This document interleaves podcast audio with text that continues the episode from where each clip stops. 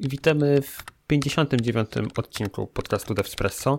Cześć. Dzisiaj opowiemy o e, release candidate do TypeScriptu, O nowej wersji Yarna i React Routera, o Lighthouse i user flows, podgrywce Prismy, MDX-a, a także Reselecta.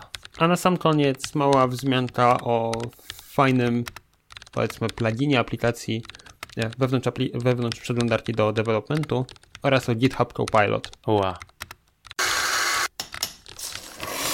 Devspresso. Newsy przedstawi dzisiaj Piotrek. I Sebastian. Dzień dobry, z tej strony Piotrek i dzisiaj ze mną nagrywa Sebastian. Cześć Sebastian. Cześć Piotrze, witam. To może zacznijmy od takiej ciekawszego newsa chyba, czyli release candidate do, do nowego TypeScriptu. No i co w nim się pojawiło? Główna zmiana, która, która przyszła, to jest to, że TypeScript nie dostanie w e, wersji 4.5, bo taka, bo taka no- nadchodzi, e, nie dostanie najprawdopodobniej wsparcia dla modułów ECMAScriptowych. I to jest bardzo duża rzecz, bo obiecywali, że to się stanie, tym bardziej, że w Node od Node'a 12 mamy to wsparcie, e, więc no jest, jest to jakiś taki problem, który trzeba naprawić. I z No tego, to ciekawe, a co ich zablokowało?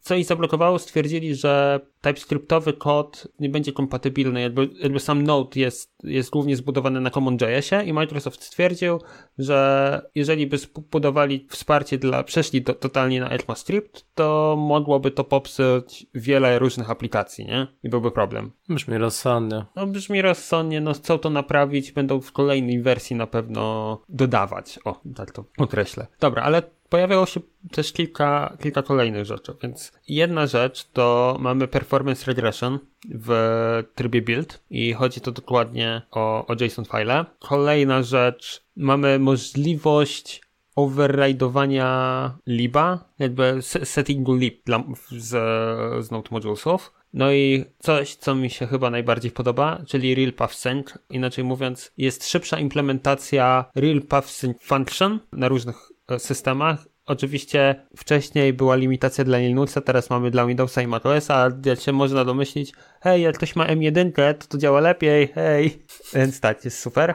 E, snippety, a dokładnie uzupełnienie snippetów w atrybutach JSX-owych, e, lepsze wsparcie w edytorach, jakieś takie różne rzeczy i oczywiście nowe wsparcie dla New Module Setting, to się ładnie nazywa, czyli e- nowy ECMAScript teoretycznie. Jest teoretycznie dla niego wsparcie w 4.5. Mhm. Tyle, jakby więcej by jeszcze tych jest e, zmian, jak na przykład indywidualnie nazywane importy w e, type modifierze, czy, czy też dodanie awaited type'u do, do promisów. No to je, je, jest trochę rzeczy. Jest trochę rzeczy. Ja, jak dobrze e, słuchacze i ty pewnie wiesz, ja z e, TypeScriptu nie korzystam jakoś dużo, a teraz niedawno zacząłem trochę więcej i W końcu nas posłuchałeś. tak, jakby zacząłem, odkąd napisałem swoją paczuszkę, to zacząłem korzystać z TypeScriptu i ten TypeScript całkiem nieźle e, mi się sprawdza.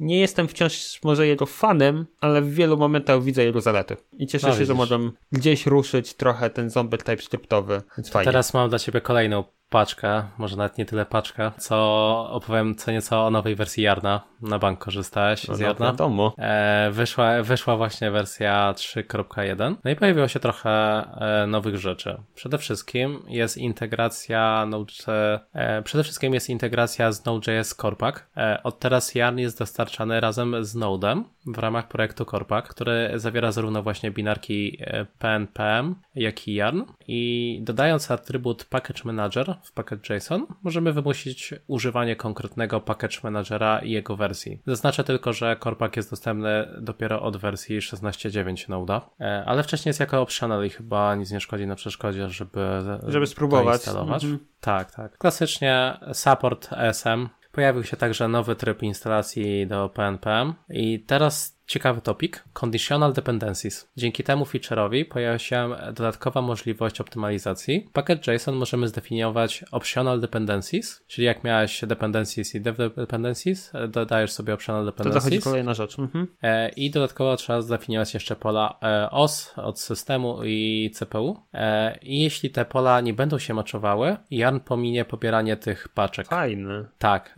dosyć ciekawe. Jak masz Macosa, pobierasz tylko coś, jak masz e, Linuxa, to coś innego, więc e, bez zbędnych Jeżeli rzeczy. masz konkretne CPU, nie? Tak, Jeszcze, tak, bo więc, możesz e, ARMy czy, czy Intela oddzielić. Ej, fajnie, fajnie, to, to bardzo fajne. E, Dodatkowo nie wiem, czy korzystałeś e, z workspaces jarnowych, ale pojawiły Oczywiście. się...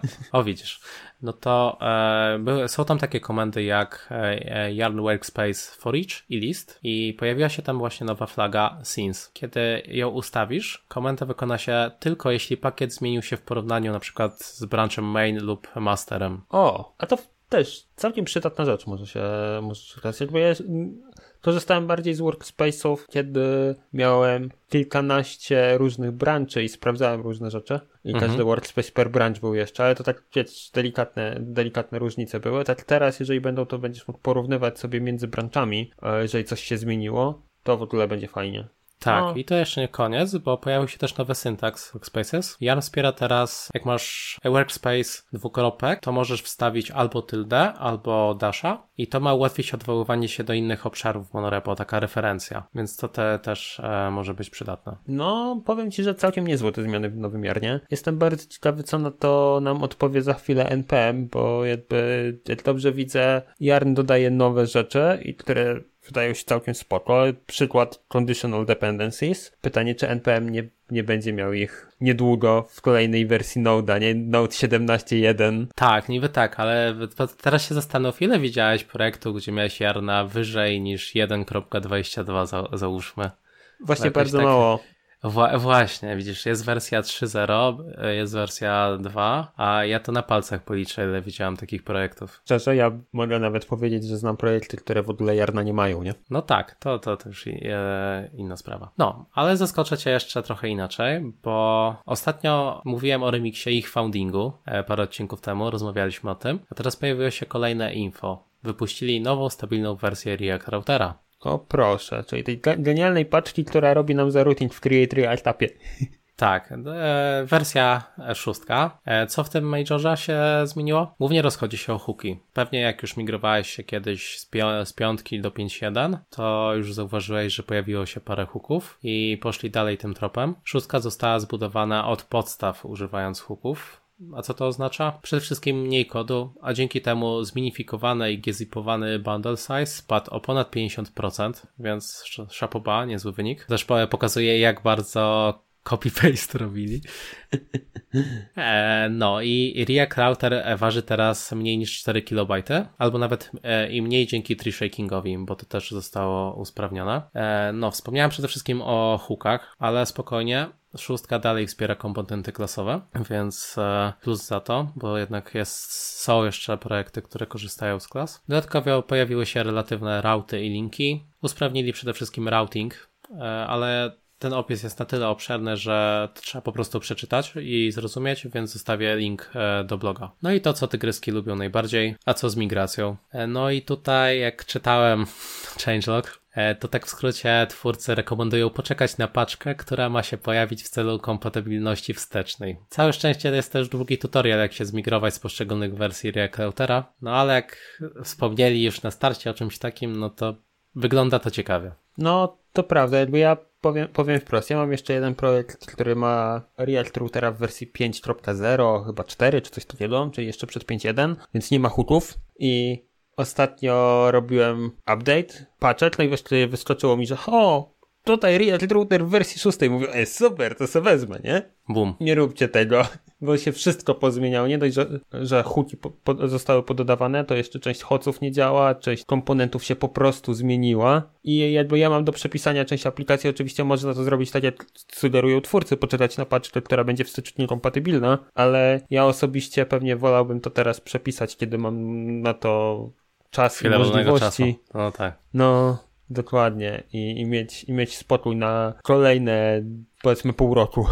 Hmm. No. A jak już jesteśmy przy przepisywaniu i pisaniu w ogóle różnych aplikacji e, webowych, często przy takich przepisywaniach mamy problemy później z end-to-end testami i sprawdzaniem performance'u strony. Byśmy chcieli sobie zawsze co, co, coś sprawdzić i, i, i to jest problem, bo Lighthouse nie jest najwygodniejszy pod względem produkcyjnego sprawdzania, albo nawet, może inaczej. Do produkcji, do produkcji się nada, do devu not so much. True. No i Lighthouse mm, wykombinował, w sensie ta grupa od Lighthouse'a wykombinowali sobie, że wprowadzą API, a dokładniej API do tak zwanych user flows. I to API w tej chwili jest w tak zwanym preview, więc można to określić jako betę pewnie, może alfa, która daje nam możliwość zainstalowania oczywiście tak jak zawsze wcześniej był Lighthouse, można było sobie go zainstalować w projekcie, e, ale instalujemy sobie Lighthouse'a i Puppeteera, no i dodajemy do testów end-to-end, injektujemy sobie testy Lighthouse'owe per konkretne strony, mhm.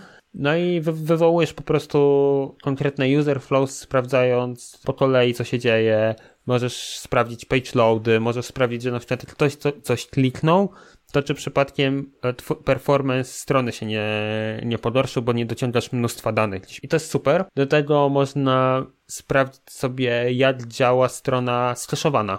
Nie zacząć najpierw normalne flow, pobrać stronę, po czym znawigować się z powrotem w, w inne miejsce i wrócić do strony i zobaczyć, e, jaki będzie końcowy wynik. No i na sam koniec oczywiście mamy standardowo już snapshoty, time spans, czyli te sprawdzenie jak długo content jest na stronie. Jest jakby mnóstwo, mnóstwo fajnych rzeczy. Oczywiście jest to nadal w preview, więc ciężko z tego korzystać, ale, ale fajnie, że dodali. Ja pewnie z, z tego skorzystam i spróbuję to dodać do Cypressa chociażby, bo, bo jestem fanem Cypressowym i Playwrightowym. Piona, ja, ja też Cypressa lubię. Jakby ja nie, ja nie jestem fanem Puppeteera, kiedyś bardziej, ale os, ostatnimi czasy mniej, bo Puppeteer ściąga bardzo dużo pod spodem, chociażby headlessowego całego chroma. E, od razu z Selenium przeszedłem na Cypressa. Cypress teraz w ogóle certy certyfikuje ludzi. Miałem przyjemność właśnie bycia na oficjalnych warsztatach, więc polecam. Można się dużo nauczyć. No, Cypress, Cypress jest fajny, więc ja spróbuję dodać, użyć ich API lighthouse'owych w Cypressie, bo na pewno na pewno się da. No, Cypress też potrafi emulować Chroma, nie? To nie jest problem. Mm -hmm. No, to wiesz co, to teraz ja mam trochę temacik backendowy, więc Cypressa akurat nie będzie ale będzie Prisma. Prisma, a dokładniej nowa wersja 3.4.0. Co się nowego pojawiło? Wsparcie dla Postgresa 14. E, usprawniają cały czas wsparcie dla Mongo. Pojawiło się wsparcie dla Order by Aggregate Group. E, no i także podstawowe wsparcie dla Mongo przy użyciu komendy Prisma DB Push. E, no przede wszystkim co to jest ta Prisma DB Push? Jest to używana komenda do synchronizacji schematów Prismy i bazy danych przy developmencie a przez to, że MongoDB ma unikalne podejście do zarządzania schematami baz, co część mogła się z nas przekonać, więc ta zmiana synchronizuje takie annotacje jak e, unique czy też index. Dodatkowo pojawiła się introspekcja wbudowanych dokumentów. Co poza tym, w Prisma Client Go e, pojawiło się wsparcie dla e, data proxy i lepsze wsparcie dla filtrowania JSONów. Poza tym jest długa lista fixów i drobnych improvementów, ale już tego nie będę czytał. Zostawię klasycznie linka do changeloga. Pomnę tylko, że twórcy zapraszają na Prisma Serverless Data Conference, który odbędzie się już 18 listopada. Fajnie. Nie ukrywam, że z Prismy nie korzystałem jakoś dużo, jakby miałem okazję z klienta dla, dla Reacta. Mhm. Wcześniej już przez backendowca wszystko było przygotowane w połączenie z bazą, a dokładnie z bazą Azure SQL, więc działało to całkiem fajnie. Nie mam tutaj za dużo do powiedzenia, nie będę ukrywał, jakby Prisma działa fajnie, jak jest dobrze skonfigurowana, nie? Jak z każdym oprogramowaniem. No to teraz mam dla Ciebie temat, który na pewno kojarzysz. Widziałeś takie rozszerzenie jak MDX? Tak, kojarzę, jak najbardziej. E, jest to taki markdown na sterydach, ponieważ pozwala używać JSX-a. No i wyszła wersja dwójeczka. E, I co się nowego pojawiło? Usprawnili syntaks, że móc jeszcze łatwiej korzystać e, z Markdowna z, w JSX-ie. Pojawiły się nowe integracje z Rollupem, S-Buildem i Node.jsem. Dowolny runtime JSX-owy, React, React, Vue, Emotion i tak kompiluje się 25% e, szybciej, a kod generuje dwukrotnie szybciej, więc fajny, fajny wynik. A bundle size został zmniejszony o 250%. Jest jeszcze parę innych drobnych rzeczy, ale myślę, że to jest akurat najważniejsze. Przy tych wszystkich liczbach, które podałeś, to się zastanawiam, jakby podzieli, mamy integrację sobie z buildem, ja wiem, że z build to tam pod spodem ma rasta, nie? Tak, wiesz, łączę kropki. No tak, tak, i, tak, mówię, tak, i tak. mówię sobie o tym, że MDX pewnie w wersji drugiej też gdzieś pod spodem korzysta z Rasta, no bo ta kompilacja, która jest dużo szybsza i to generowanie kodu, wydaje się, że to właśnie to. Ja MDX-a polecam. Tak, Raścik jest tym naszym czarnym koniem w wielu przypadkach. Tak, ostatnio ja się zastanawiam, czy Rasta się nie powinniśmy nauczyć jako drugiego języka. Powiem ci, że pobrałem, pobrałem sobie cookbook, ale jeszcze, jeszcze gdzieś tam trochę za mało czasu mam, ale faktycznie jest to interesujący kierunek. No, to prawda. No i teraz mam jeszcze taki jeden temacik dla ciebie. Nie wiem, czy korzystałeś może w ogóle kiedyś z, z Reselecta? Ja z Reselecta nie korzystałem, ale kojarzę go, że jest paczka do Redaxa, jak dobrze pamiętam, tak? Tak, i właśnie wtedy ja dawno temu korzystałem z Reselecta, potem jakoś e, zrezygnowałem, ale wyszła wersja 4.1.0 e, i jak twórcy wspominają w changelogu, jest to od dawna spóźnione wydanie, więc zaczyna się grubo, które aktualizuje e, default Memorize, aby akceptowało nowe opcje. Create Selector również akceptuje nowe opcje, no i ulepszyli typowanie, które jest nastawione na TypeScripta 4.2 w górę. Po to. Nie korzystałem, nie mam tutaj za, za dużo do powiedzenia, ale jak słyszałem tutaj przed też chwilę nad raniem rozmawialiśmy o Reselectie. Sebastian fajnie mi to podpowiedział, że Reselect nie jest ci potrzebny, żeby dobrze korzystać z Reduxa. Tak, powiem ci więcej, ja już powoli nad e, rezygnuję z Reduxa, więc mm. już tak tak po Co, coraz mniej w te, tak, coraz mniej w tym bundlu. Tak powinno być. Dokładnie tak powinno być. Nie zawsze wiemy, że, że można zrobić to ładniej, żeby mieć ładniejszy, mniejszy bundle. Od tego mamy automaty. I jednym z takich automatów, o których pewnie większość z nas, deweloperów, słyszała, to jest ten GitHub Copilot. Ja i Sebastian załapaliśmy się na preview. Zaczęliśmy. Tak, właśnie odebraliśmy dzisiaj zaproszenia. Dokładnie. Fajnie, że, że zostały one rozesłane, że mamy, że mamy dostęp. Ja zacząłem go testować i działa to more or less całkiem nieźle. Umie podpowiadać część, część elementów. E, takie, takie chociażby e, też chwilę przed nadraniem sprawdziliśmy sobie prostą sumę, czy na pewno będzie fajnie działało i tak podpowiadało cztery możliwości, w tym wersję z TypeScriptem, więc fajnie. Pytanie, jak to ma się na przykład do tego, że mamy coś takiego jak vscode.dev. Jak wejdziecie sobie na tą stronę, to wam odpali się Visual Studio Code w przeglądarce. Na chwilę obecną jest to taka trochę ubora wersja, jest w stanie otworzyć na przykład Remote Code, nie jest w stanie otworzyć kodu z lokalnego komputera, ale jest i tak całkiem nieźle, więc jak ktoś ma publiczny kod gdzieś tam na GitHubie, to pewnie się uda. I nie testowałem, czy da się zainstalować pluginy. Zakładam, że tak, bo jak się to da zrobić, to już sobie wyobrażam ten genialny złoty środek, kiedy ja wchodzę na Visual Studio Code.dev, ściągam sobie projekt, w którym mam konfigurację Visual Studio Code, która ma w sobie te wszystkie extensiony, dościągają mi się extensiony ja sobie tak naprawdę pracuję. Nie muszę nic więcej robić żadne git klony, żadne, nic nie mam lokalnie na kompie. No to by było ciekawe. Nie, nie wiem jak tak wiesz, przy bardziej e, komercyjnych projektach, często przecież jak klonujemy, żeby coś przetestować, sprawdzić i tak dalej, to już e, jest wygoda. No nie, ja tego, na zasadzie takiego trochę sandboxa, nie? Żeby nie brudzić sobie tak, komputera, tak. nie? To, to dokładnie do tego samego e, bym chciał i chciałbym móc mieć możliwość od razu posiadania chociażby własnego własnej konfiguracji do Copilota, które mogły mi w trakcie tych wszystkich magicznych e, sandboxowych rzeczy robić, pomagał. O, tylko wiesz, że potem Copilot też wypłaty e, za ciebie nie odbierał. tak, tak. No chyba Microsoft też się trochę i na to przygotowuje. Pewnie przestaniemy być stricte klepaczami kodu, że się tak wyrażę. Powinniśmy zacząć być inżynierami, czyli będziemy bardziej myśleć o rozwiązywaniu większych problemów niż tylko semantyka. To czy napisać awaita, czy, czy promisa z denem, nie? Tak. No nic, powiem ci, ja to zaraz odpalam e, IDE. Zobaczymy, jak sobie Copilot radzi z React Native'em. Myślę, że niedługo już poleci jakiś feedback. Swoją drogą, nie wiem, czy zwróciłeś uwagę, jak zainstalowałem sobie ten extension. Tam było ponad pół miliona pobrań. Tak, tak. Cał, całkiem szeroko. Tak, bardzo, bardzo dużo musiało dostać osób zaproszenia, więc jest, jest duża szansa, że jeżeli ktoś się zgłosił w tej waitliście, to pewnie mógł dostać dostęp tak jak i my. Chociaż tam, wiesz, co było też tak, że ta e, Copilot był otwarty na pobranie, ale trzeba było albo się zalogować GitHubem, albo też e, dodać token, więc tutaj tak. trzeba było też rozróżnić, ile faktycznie e, jest autoryzowanych osób, a ile po prostu pobrało, bo zobaczyło i czeka. Mhm, mhm, jasno, jasno. To co, Piotrze, już koniec, koniec newsów, skończyło się. Koniec newsów na dzisiaj i zapraszam oczywiście Was do komentowania, tak jak w poprzednim odcinku.